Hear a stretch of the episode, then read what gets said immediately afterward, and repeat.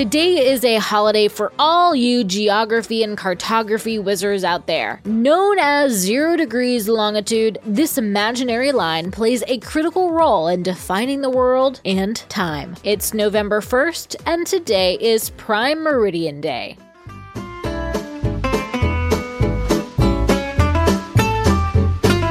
Welcome to Taco Cast Podcast. Every day is a holiday. No, really, it is. Did you know that literally every day is a holiday? I don't know about you, but I love having a reason to celebrate every day. Whether it's your favorite foods day or something else totally random, happy holiday to you. It was in 1884 that the prime meridian was defined by location of the Airy Transit Circle Telescope at the Royal Observatory in Greenwich, England. There was a conference in 1884 meant to set up global time zones and select the official zero degree longitude. Prior to the conference, there was not a standard prime meridian. There were several locations throughout the world dubbed as prime meridians, and it was on October 13th that Greenwich was voted to be the official global prime meridian, the line that formally divides the eastern and western hemispheres. The treaty signed at the conference also established the international dateline in the Pacific Ocean as 180 degrees longitude, and every 15 degrees longitude as a meridian,